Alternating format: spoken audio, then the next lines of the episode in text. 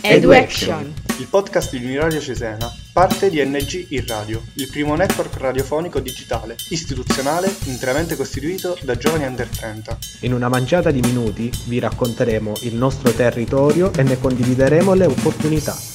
Ascolteremo e impareremo da persone, giovani e meno giovani, che sono per noi e per tutti Piccoli, grandi, modelli positivi. Questo è EduAction. In questa puntata parliamo ancora una volta di giovani e istituzioni, spostandoci sul livello regionale. Regione Emilia-Romagna, una realtà che non sempre le nuove generazioni hanno presente, della quale non conoscono precisamente l'impegno e il lavoro quotidiano.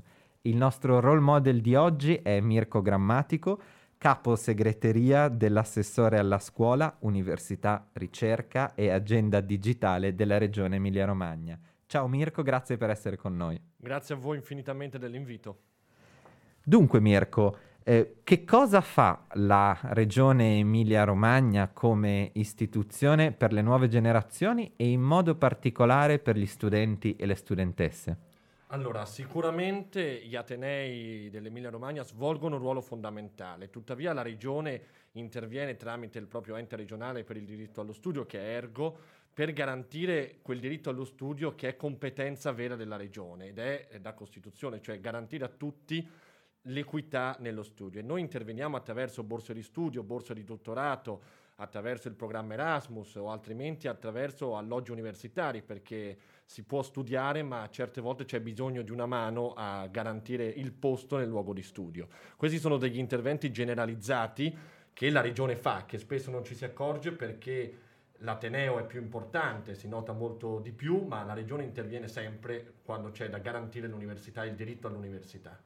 Quindi un grande lavoro anche in ottica di sostenibilità in questi tempi per eh, facilitare quello che, come hai detto tu, è un diritto ed è il diritto allo studio.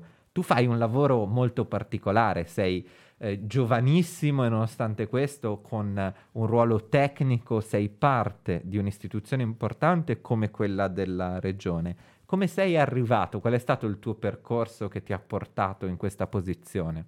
Qua un po' di malinconia, nel senso mi ricordo bene quando ho partecipato alla prima riunione dell'associazione di architettura di cui facevo parte Successivamente ne sono diventato presidente, quindi attivismo universitario, associativo, per poi a un certo punto passare a uno step leggermente superiore che era le rappresentanze nell'Ateneo, quindi consigliere di campus, di dipartimento, consiglio degli studenti, sistema bibliotecario di Ateneo. Da lì mi sono avvicinato a quel mondo delle istituzioni, conoscendo docenti, rettori, conoscendo anche il mondo, a un certo punto arrivando anche all'ANVUR, che è l'Agenzia Nazionale della Valutazione dell'Università e della Ricerca, quindi è tutto un mondo fatto di istituzioni che sono dentro e fuori, diciamo, l'ente regione l'ente Stato, ma che sono anche dentro e ci toccano veramente anche dentro l'Ateneo. Questo è davvero un bellissimo esempio di uh, interconnessione tra settori diversi, ci testimonia come l'impegno per la propria comunità possa portare anche dei risultati sotto il profilo dello sviluppo della carriera professionale di noi giovani. Quindi eh, pensiamo ai tanti giovani e alle tante giovani, gli studenti e le studentesse che vivono il nostro territorio perché vi sono nati e cresciuti oppure perché vi arrivano per motivi di studio o di lavoro. Perché è importante che essi si avvicinino alle istituzioni ad ogni livello e in particolar modo alla regione?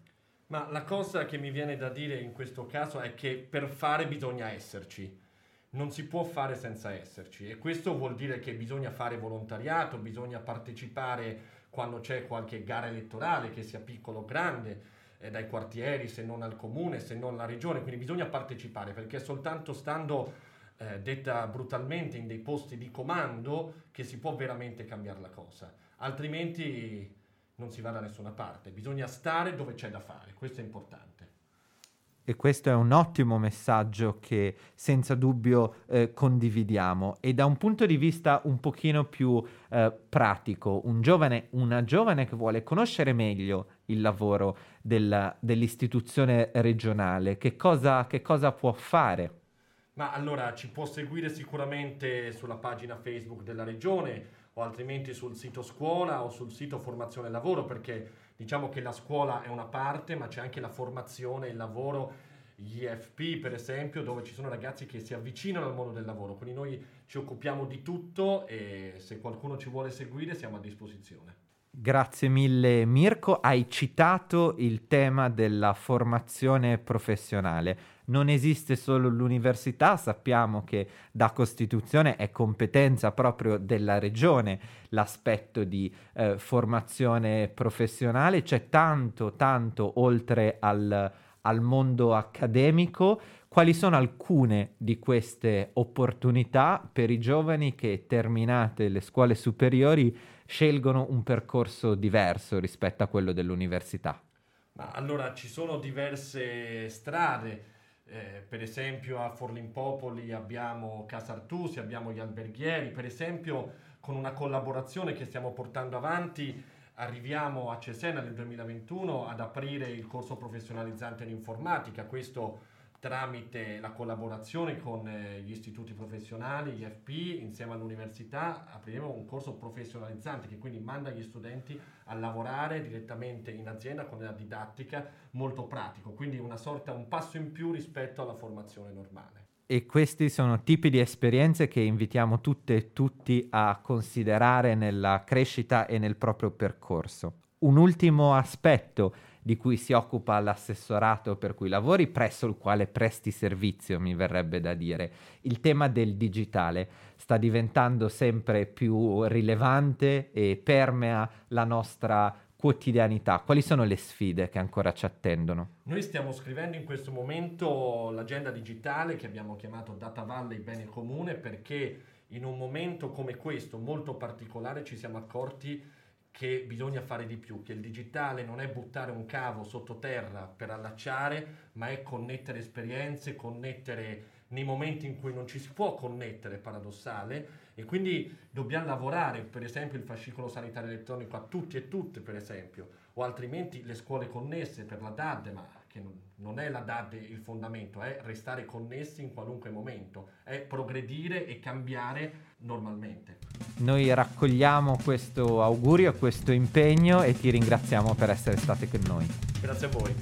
Questo è EduAction. EduAction vi dà appuntamento alla prossima puntata.